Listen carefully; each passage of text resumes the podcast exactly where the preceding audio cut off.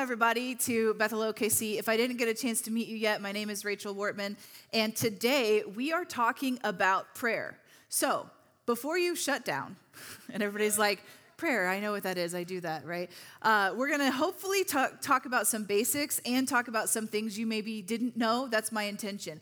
If you're going, you know what, Rachel, everything in this message I've already heard before, that's great. Let it be a refresher where you're kind of checking yourself, right? I don't know about you, but sometimes I have to go back to the basics and say, Am I actually doing the things that I know? Amen. Sometimes we know it, but we just forget to do it. So today is one of those days where we're talking about prayer. And, you know, when God put this on my heart, I said, Lord, prayer, really? Everybody here knows how to pray or they know what prayer is, and hopefully they do pray at some level. And the Lord reminded me that, you know, our vision for this year, this 2020 year of God's abundance in your life, is going to come to pass when we partner in prayer with Him. And so it makes sense that we pause to make sure we all know at least some things about prayer so we can usher in the promises of God in your life. Amen? So, uh, in my conversation with the Lord, I said, Lord, talk to me about what prayer is like. And I felt like he, he showed me this analogy. When we go into a new year, and I know most of us have probably fallen off the wagon of all of our resolutions, so just remember three weeks ago when you thought there were things you were going to do that were fresh in your life. Um, so we, we put down these goals on paper. And the Lord said, you know, prayer is not just writing goals on paper, prayer is more like marinating some meat. It's like when we're, we're putting a spice rub on a rack of ribs. You want to get it in there, you want to massage it. It's messy. You want it to sort of, for lack of a better word, bleed onto every area of your life. When we relegate prayer to what I've put down in bullet points on my paper, then we miss the transformational aspect of what God is getting at in us. Amen? We had a, a, tree in our backyard a few years ago, and most of you guys know that um, horticulture is not my strong suit. And uh, so we don't do, you know, I'm trying, I'm learning. Some of my plants lived this year, so praise God for that. Um, but this was still in my black thumbs season of life. So we had bought this house, it was new, so it didn't have any landscaping. And um, they said, you know, we'll, we'll buy you with the package of the house, we'll buy you two trees. And I was like, yes, I have always wanted a magnolia tree. You guys know what those are? Really pretty white flowers. And I thought, that's what I want. I want a magnolia tree. So we picked one out. They planted it for us in the middle of the backyard, which was comical because kids and play sets and whatnot. But there it was right through my window, and it was beautiful. And then it began to die. And I was like, no, God. I actually wanted this one to live, so I did what I knew how to do, which is not planting, and I would talk to the tree. Come on, you can do this. Find a will to live. I want you in my life. You know, it wasn't working, it continued to die. And, um, and I just gave up. I totally gave up hope. I kind of threw my arms up. I just told Grant, you know, don't remind me next time never to buy anything that's alive because unless they're humans, it's not going to work well. And, um, and so then, as luck would have it, uh, I think it was a year later, the tree had shriveled up. It was dead, beautifully in the middle of our yard, a dead tree. And one of the microbursts with tornado season came along and shaved the tree at the ground line for us. It just took the tree right out, and we were like, well, we don't even have to remove it. So I guess, thanks, Lord, that was nice. So they're still buried in there, the roots of this beautiful tree that once was. So, a few years later, we were building the house that we're in now, and we were at Marcum's nursery, and we were talking with one of the tree specialists. And I'm telling him, listen, what is going to live? Point me to the trees that are going to live if I speak to them, because that's the extent of my gardening abilities. And he said, Well, what did you have before? I said, I had this magnolia tree I wanted so badly.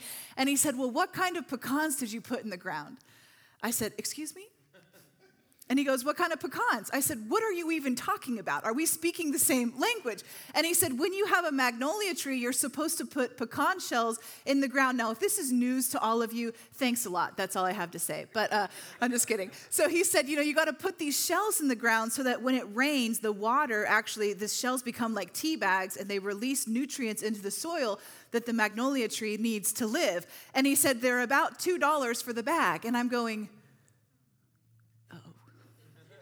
oh Lord, help me remember to forgive this person because this is the most simple act that could have saved my beautiful tree. I also found out that you can overwater them and they don't need that much water. And our tree was right in the middle of the drainage of the whole yard. That's probably what killed it. But there you go. So now, if you guys have a magnolia tree, buy yourself some pecan shells and it will flourish.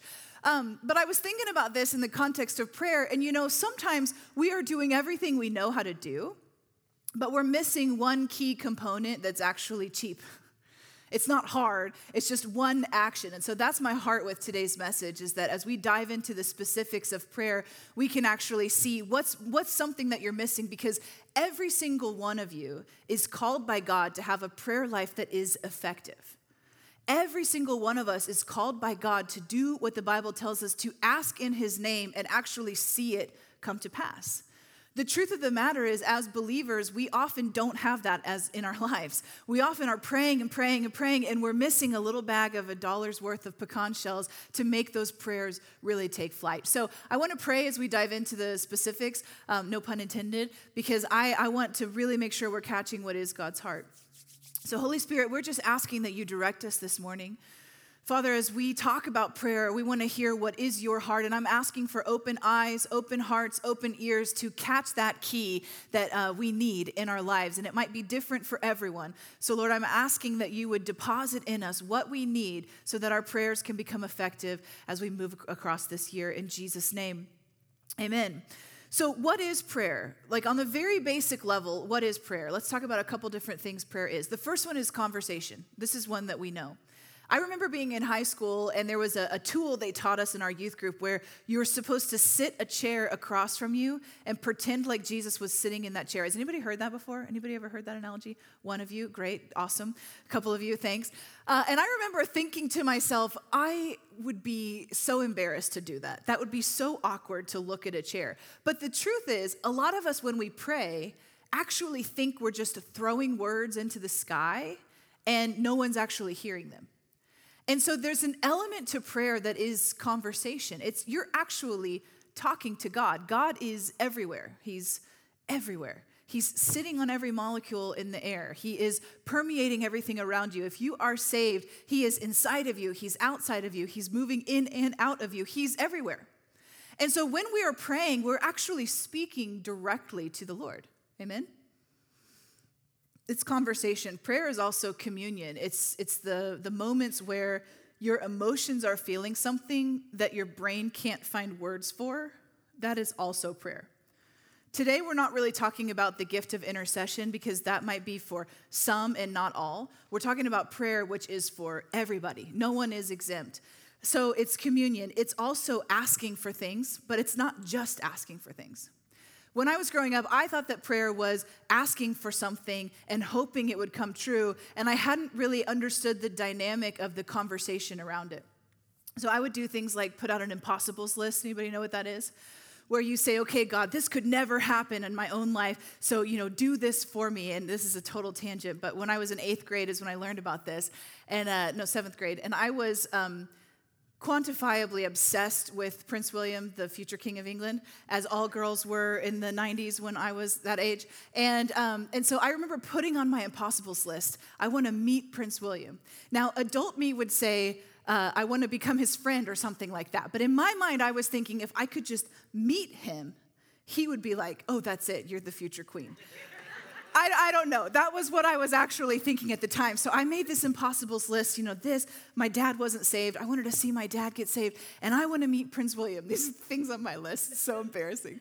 Anyways, here's how good God is, even when we ask for crazy stuff. A, a year later, my family, we were on a ski trip in Canada. And as it would happen, Prince Charles had brought Prince Harry and William to Canada to ski. And they were coming to Vancouver the day we were leaving Vancouver. And my dad handed me the newspaper, and there his picture, and I just was like, Dad, if you love me at all, we will stay in Vancouver and not go to the next part of our trip because I have got to meet him. I mean, like, this is amazing. And my dad goes, Would you just keep reading the article? And then it says that they were going from ba- Vancouver to where we were going to be. This was it, guys. Future Queen of England was about to set foot in my 14 year old self. I was going, God, I don't know if I believed in you before, but I believe in you now. because you are the God of the impossible. I'm being silly, but that's actually how I felt. And, um, anyways, the two days later, I happened to be at the right place at the right time and got to watch him walk by about eight feet from me with my point and click, you know, like camera. And I'm like, oh my gosh, there's not enough time to get all the pictures that I want. Two of them were blurry. One came out of this part of his face. Praise God, I had it on my wall all until I went to college. That's embarrassing, but it is true. And here's why I tell you that. Because so much of prayer, of what we think, is this Hail Mary type, you could never do, you know, I could never believe you to do this, but God does, and He can. And if you want to make an impossibles list, you go for it. And if yours has meeting the future King of England, please take me with you. That's all I have to say. I am happily married. I don't want to be his wife, but I do want to be his friend. So uh, someday, if you catch me and I have a photo, you'll be like, there is a God. Um, anyways, total tangent for you. So, impossibles list. So, prayer is actually, in my opinion, that part of prayer is like so minute compared to the part where we are asking God and we are participating with Him and He is rapid fire moving on our behalf, right? If He can move on my behalf to get me in the same place as Prince William, He can move on your behalf to get you a job that pays for your bills right? He can move on your behalf to help you find someone in your life to mentor you, find someone, uh, uh, bring a breakthrough in a relationship with your family. Whatever you need, He can and He will do. We're going to talk about how to see that happen in a minute. I want to talk for a few minutes about a lot of different scriptures. There's so many, I don't have them on the screen. But if you're a note taker, these are some really good scriptures related to prayer that I encourage you to write down to spend some time thinking about in the course of this week. And the first one is a story that you guys know, and it comes from Luke chapter 18, and it's uh, verse 6 and 7. This is the end of the story of the persistent widow. And so, if you guys don't know the story, Jesus was trying to teach his disciples about prayer, and he told them a parable. And the parable was about this woman who was a widow. In this day and age in Israel, if you did, were not married as a woman, you had no voice. You had no one to advocate for you in the community. So, this story is about someone who had injustice done to them and had no way to make it right. That's the context of it. And so, the story goes on to say that she pestered this judge every day until he finally gave her what she wanted because, and I quote, he was annoyed and then Jesus goes on to say this in 6 and 7. The Lord continued, Did you hear what the ungodly judge said? That he would answer her persistent request? Don't you know that God, the true judge, will grant justice to all of his chosen ones who cry out to him night and day? He will pour out his spirit upon them. He will not delay to answer you and give you what you ask for. Jesus talks about prayer as a persistent thing, that it's something that we do on like a, re- a, repetitive basis. And what he's pointing to is if an ungodly person is moved to respond by repetition, how much more is God, who loves you and wants good things for you, going to respond to you through repetition? Another one to look at is Luke chapter 11, uh, verse 11 through 13. And this is the story, I believe Grant might have talked, talked about this recently, um, where it says, uh, If you ask for a, uh, bread, and they give you a stone. It's that verse, right? And so at the end of this, Jesus says, A good father is not going to give you a snake when you ask for a fish. In other words, when we talk about prayer, what we're asking for, God is not going to trick you. He's not going to be deceitful in how he responds to you. This is so important for us to understand how God is and how we are and the alignment of the two because when we're in that place, prayer begins to flow and it actually begins to work on your behalf. John 14, verse 12 through 13, and also John 16, verse 23, talks about when Jesus says, Whatever you ask for in my name. Now, I don't know about you, but I think sometimes we think if we just tack on in Jesus' name, then we'll get whatever we're asking for. Lord, I want a Range Rover in Jesus' name. Done. It's, it doesn't work like that. That's not what it's talking about. And when he says in my name, one of the beautiful things is the action of being in his name.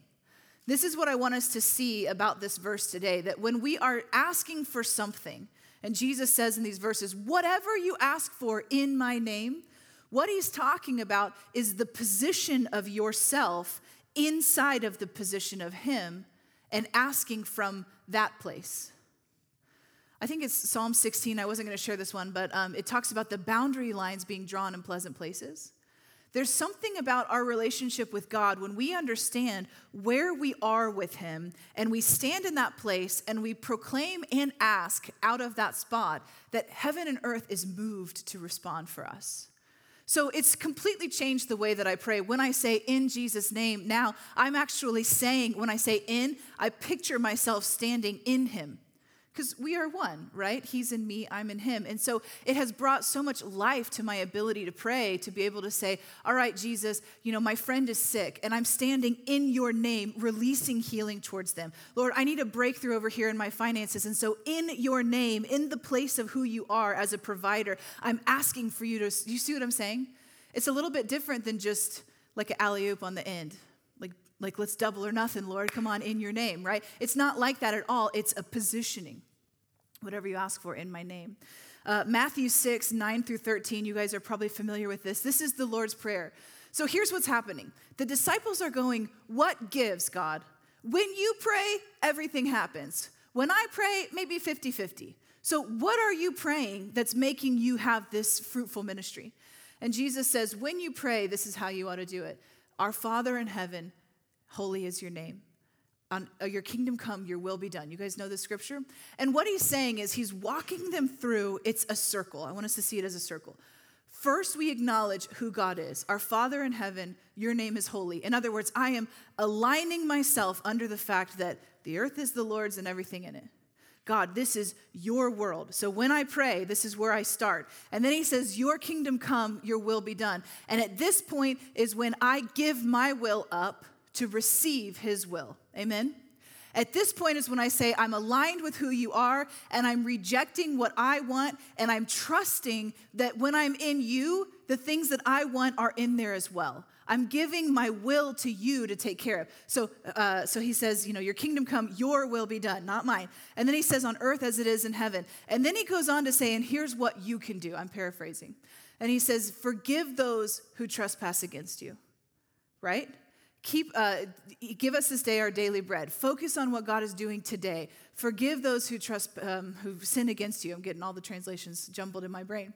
And then he goes, For yours is the kingdom.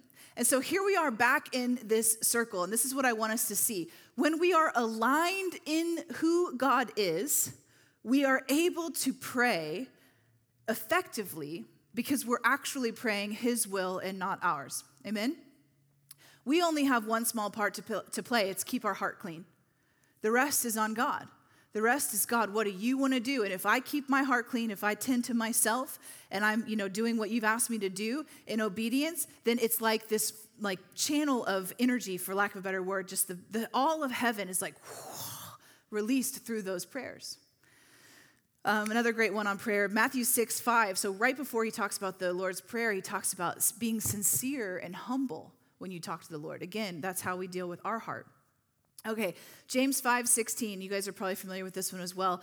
The prayers of a righteous man are powerful and effective. The prayers of a righteous man. What does this mean? Who is righteous? Those who don't sin? You could make a case for that, but really, righteousness is a gift of your salvation. It's a gift of Jesus. So when you are in Him, you are righteous. Did you screw up that morning?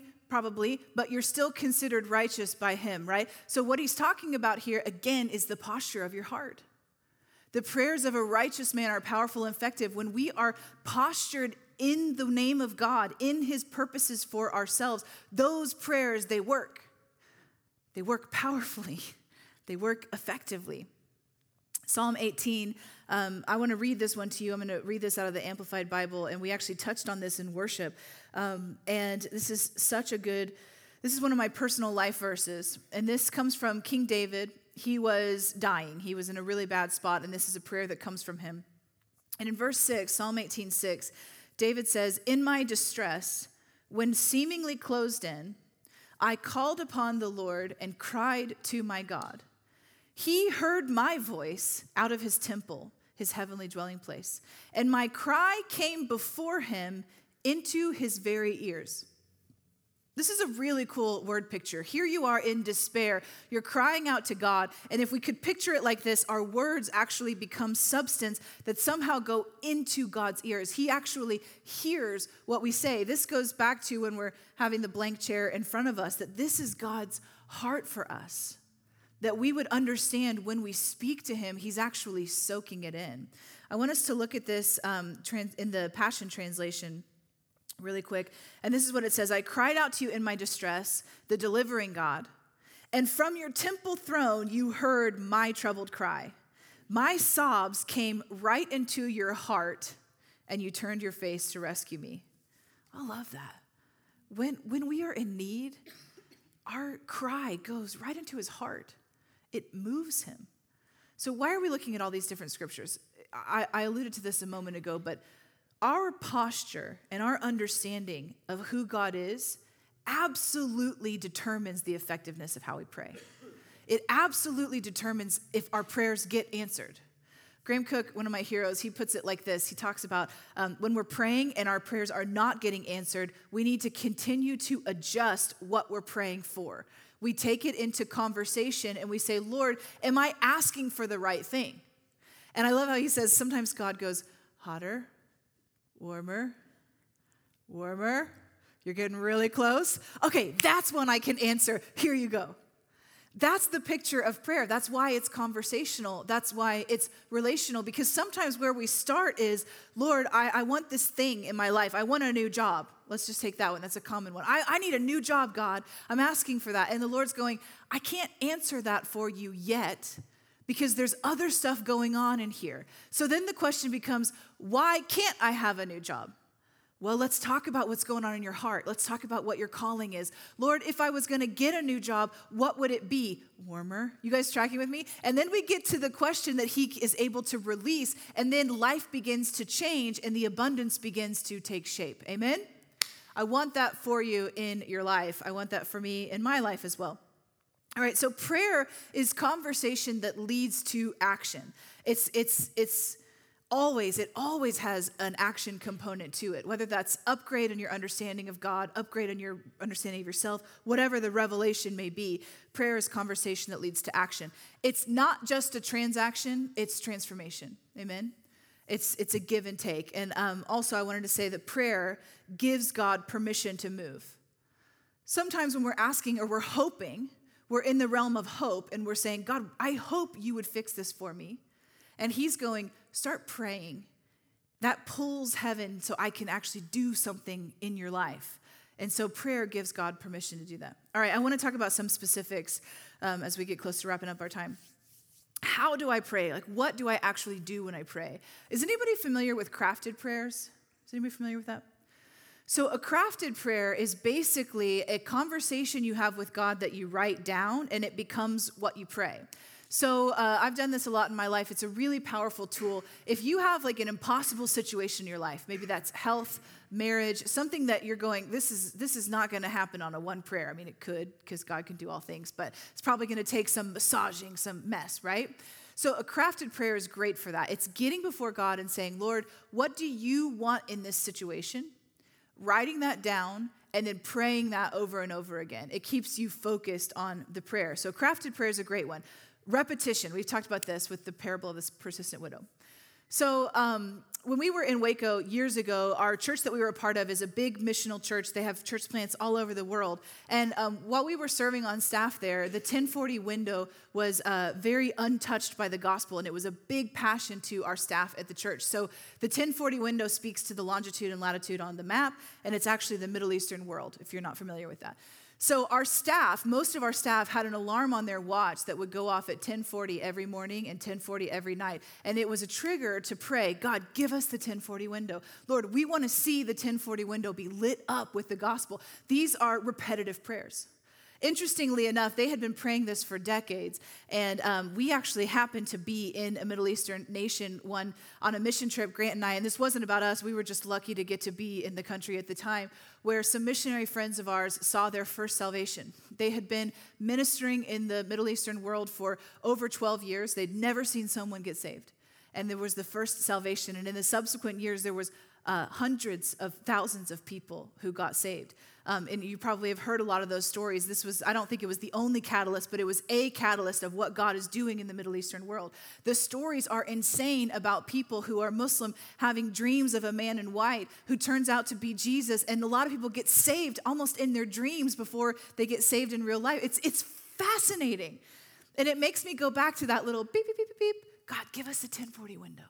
Lord, this is what we're believing for. I'm not saying it was all our prayers. People all over the world were praying for this, and it was such a big deal on God's heart. What I am saying is that repetitive prayer works, especially when it's a prayer that is what God wants to do. So, right now in my life, I've got three things the Lord told me He wanted me praying for regularly. I got a little card on my bathroom mirror. So, in the morning, at night, at any time I'm in my bathroom, I see that uh, card, and that's what I'm praying for. Lord, give me that. Lord, give me that. It's not give me that like I want something fancy. It's, Lord, bring that into the earth, right? God, give us a church. This is one of my prayers. God, give us a church that is so hungry and passionate that transformation just bleeds out of us. Lord, the hopeless, the broken, the addicted, they come and they get a breakthrough right away. That's what I'm talking about, right? We set an alarm to it on our watch and we're going, God, Oklahoma City is a catalytic city. Lord, there's so many prophetic words about Oklahoma being the center of a revival. Bring us the revival. It's not about me, it's not about you, it's about what God wants to do. And as we are persistent and we are repetitive, it moves heaven on our behalf. Amen. Conversation prayer, we talked about that. Um, I love to sit with the Lord and say, What do you want me to pray about that? It is one of the best questions you can ask. And he will answer you. And it's, it's amazing to say, All right, that, that's what you want me to pray for? I'll do it. And then when you see those prayers get answered, oh man, it's exciting, it's electric.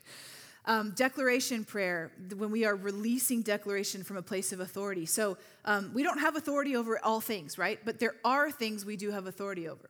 If you own your home, for example, you have authority over your home and the land that you're on. Um, I wasn't going to share this story, it's a little graphic, but um, we, when we moved into Oklahoma City for the first time, we bought this house with the magnolia tree um, that no one had lived in before. And I, I immediately, and I'm kind of a spiritually sensitive person, but I immediately started having, when we moved in, these pictures of this crime being committed, and I couldn't shake it. And it was like I began to have this fear of that happening to me. And I'm going, this is so weird. I never struggled with this before until I was on this house, like in this house. And Grant and I had been praying and we were asking God, would you reveal this? And this went on for about two weeks. There was some really crazy stuff that happened um, that fed into this fear. And so I said, we got to break this off. I don't know what this is. We got to break it off. So we sat down together one night, and I, I don't want to say to you, when you hear stories like that, they sound so eloquent, but in real life, they're pretty awkward, wouldn't you say? It's like when you sit down to talk about that, it's not always as effortless as we sum it up in this moment. So if you're going, oh, me and my husband are going to do this, and you sit down, you're like, wow, who, why would anybody want to do this? You're not alone. We all feel awkward when we try to like bring the spiritual into the marriage. So just so you know. Um, so we prayed, and I just had this picture that there was this crime that had happened on our land um, that had opened up a, a, a for lack of a better word, it opened up the enemy to be yeah that's, that's a way to describe it. Um, but it opened up like it left that, that residue on the land you know? It was like a connection to the spirit realm. And so i'm going well i don't want that. I don't want my kids raised in that. I don't want to be like tormented by that. I married this guy who's very uh, unafflicted by those types of things. So he was like, I mean, I, I don't really care. And I'm like, I care, help me, right? And so we sat down and we prayed, and we have authority over the land because we own the house. This is why I'm saying this. And so we said, Lord, in the name of Jesus, in the name of Jesus, this spirit, whatever this is, has no place to continue to affect our life. We cleanse this land in the name of Jesus. Lord, we ask for you to release your angels over this property, every inch of our property, so that the presence of God would be what's known here, not the presence of any unclean spirit. Are you guys tracking with me? Man, it took two minutes, boom, never again had that thought. Never again felt that, and it broke it because we had authority to do that. So, when we release a declaration in prayer over your family, over your workplace, what you have authority to do, whew, it is so important. Have you ever showed up to your job and you're like, something ain't right here? Everybody's having a bad day, everybody's on edge, or whatever the case may be, you because you work there, you have permission to release something there that's good. Uh, I was in a store the other day and I was having a great day, and I walked by this person and just felt this sadness wash over me. I wanted to crawl in a hole and cry. And I'm like, what in the world? And I had to remind myself, okay, I'm coming under the influence of something else, but I have authority over my atmosphere. So I'm releasing a declaration that the, the, that the atmosphere of heaven is what I'm carrying, not heaviness, not brokenness. You guys tracking with me? All right, um, listening prayer. This one's a great one. It's just the act of listening. Uh, there's two others I want to ca- I want to talk about. So scripture. Is anybody familiar with the idea of praying scripture? You guys know this? There are over 30,000 promises in the Bible. And actually, they're all for you. Did you know that? If there's a promise in the Bible, you can have it. You just got to ask God, can I have it now or later? That's one of those things where it's like warmer, warmer, warmer, right? We want to be in line with what He's doing. But there's 30,000 promises. So I love to pray scripture over my family, over you guys, over wherever I am. One of my favorites is, um, I believe it's in Zephaniah, Zephaniah, and it says uh, that zeal for their house would consume them. You guys know that scripture? I pray that over my kids all the time. Lord, would zeal for your house consume them? They would just be swept away with how amazing you are, with your church, with your bride, with your people. I pray over my kids, Matthew 5 8, that the pure in heart would see God, that they would find themselves being so pure. I'm praying it right now so you can see what it's like, right? I pray over my friends, Lord, that they would find the, the abounding love that Philippians talks about, that the love they feel for themselves and for you would just continue to multiply in their life. Lord, for my husband, I am praying for wisdom and favor, for knowledge. You see what I'm saying? we pray the scripture, it's a win win all the time. So if you don't do this already and you've got kids in the home, I highly recommend to you every month or two, sit with the Lord. God, what's the scripture I'm supposed to pray over my kids right now? Lord, and, and, even if you don't have kids in the home, it applies, right? For those of you guys that your kids are grown. Uh, I've, I've heard so many people that are, uh, have adult kids say to me in the last three weeks, I thought parenting would be done when they were out of the house, and I was so surprised how much my kids still need me. My mom reminds me of that all the time. It's really beautiful. Thanks, mom. She's like, wow, I thought by now we'd just be friends, but man, you need a lot from me. I'm like, do I? No, I'm just kidding. Um, but it's true. There's something about parenting, and, and there's a place as a parent, no matter what season you're in, to continue to shower your children with Scripture. Um, and then the last type of prayer is warfare prayer. We're not going to talk a lot about that. There's actually some um, stuff on our podcast about spiritual warfare if you're interested in that. So, three things I want us to watch out for as we're praying. And when we talk about prayer in the church setting, usually these three things don't get talked about. So, this is really important. The first one is manipulation. Manipulation is not from God, right? So, what's in the kingdom of God, what's in the Bible, who he is, what he's like, that's what we want on the earth. And if it's not there, we don't want it on the earth, right? I was thinking about, uh, well, okay, I'll, I'll, shoot that rabbit. Okay, here we go. Uh, so, years ago, when we were in Waco, um, uh, we had been asked to come on staff with the church to help start a training school. It was a discipleship school for out of high school seniors or, I guess, freshman age in college. And it was an amazing opportunity. We were working with a different pastor and we were going to be training them on discipleship stuff. Like, cool, right? But the church was large and we had a limited budget and there was not money to make that a job that could pay. So, what they did was if you could raise support, you can do this job and work for the church, but your money comes from generous donations from people. So, I had never been in a place in my life where I needed anyone to help me financially, and this was like my nightmare self coming to life. And um, my full of faith husband was like, no big deal. And I was like, yeah.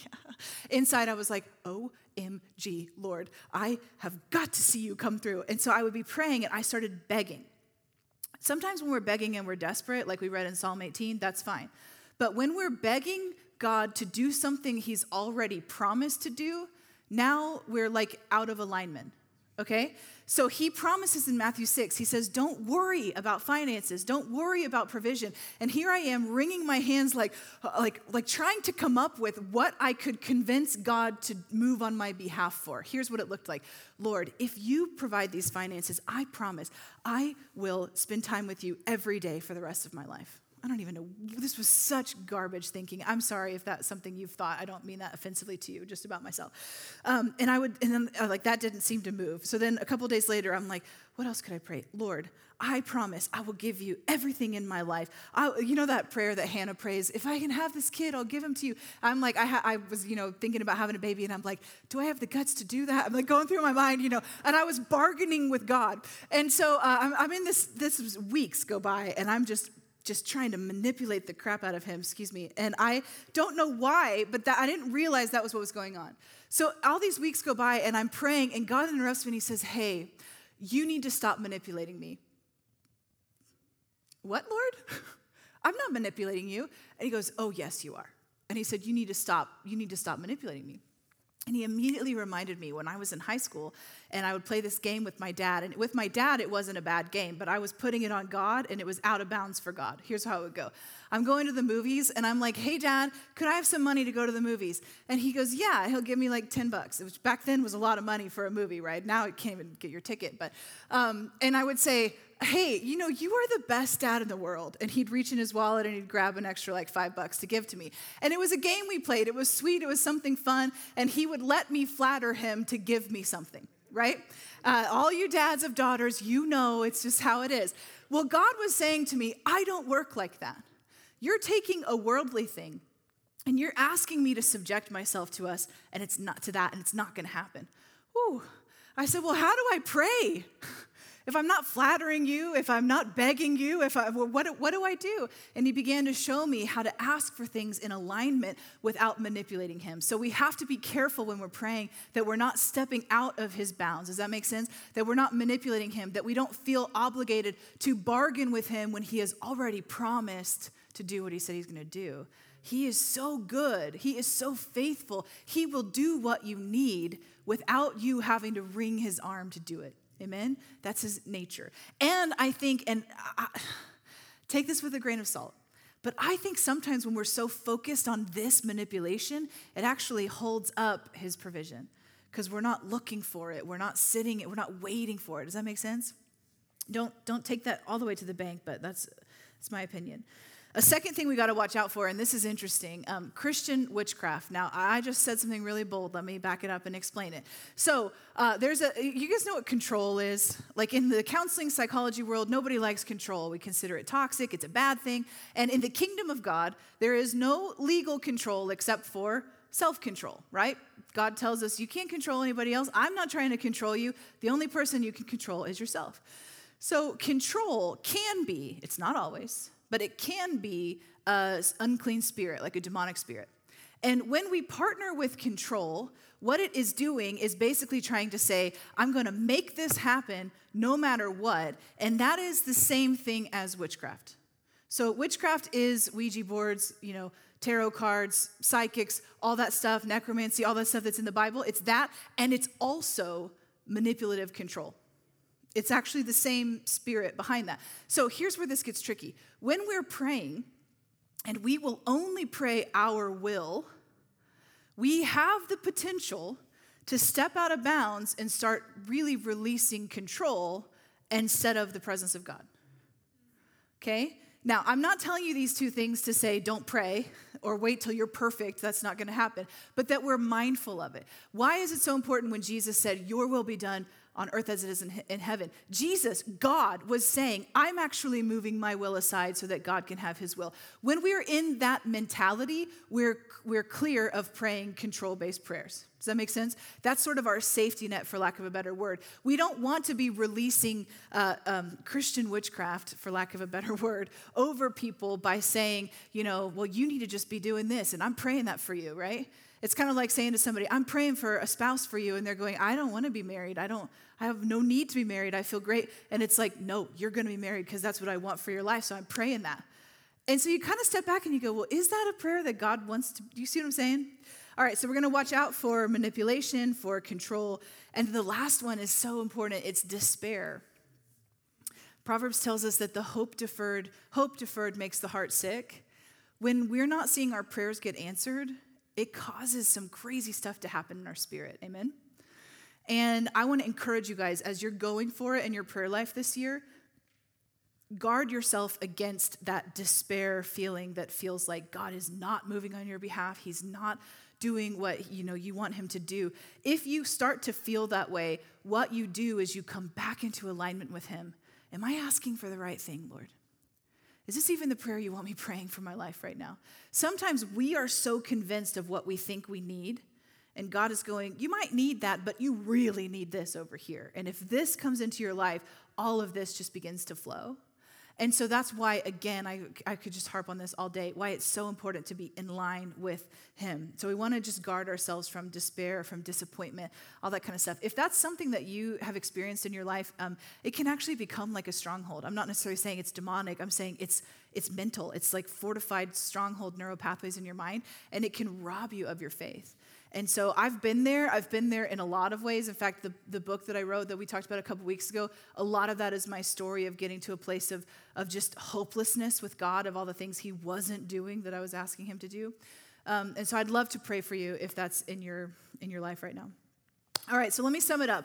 Four keys to praying. Number one, alignment matters. Amen? Alignment matters, that our heart posture with God matters. Uh, number two, it's not just transaction, it's transformation. When we are asking God to do something for us, expect Him to transform you in that process. It's never a God this and then that happens without you being affected at all. He always transforms us when he's, um, when he's creating transactions with us. Uh, again, number three, and it's, it's on there twice posture matters. Your heart posture matters, that your heart is clean so that you can see God um, move on your behalf. And then number four, prayer gives God permission to move. So here's what we're going to do. Um, we're going to put on a little music and we're going to take a moment to really just give you guys an opportunity to pray whatever needs to be prayed. If you need to clean up a little bit in your heart, repent for something, do that. If you know that you're asking God for something in 2020, this is a good time to ask Him, How can I pray for that? What is the right prayer in this season? Now, for the next three weeks, it might be one thing, and then it might be something else come the end of the spring, right? That's the transformation process that he does, so that's normal.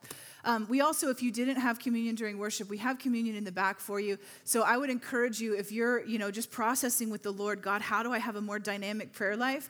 Um, grab communion, take it to your seat, and just connect with Him and, and have a conversation with Him. So I'm going to pray so we can sort of. Um, yeah, just prepare our hearts for what he wants to do. We're going to take about, I don't know, two minutes or so to uh, minister to the Lord, let him minister to us, and then we'll wrap up. So, Lord, I just pray over every person in here that we would be the kind of people who are dynamic, energetic, electric in our prayer life, that it's not boring or dull, but it is actually um, alive and active. Lord, I'm asking that you would show us how to pray in this season. And so, Lord, we just come before you.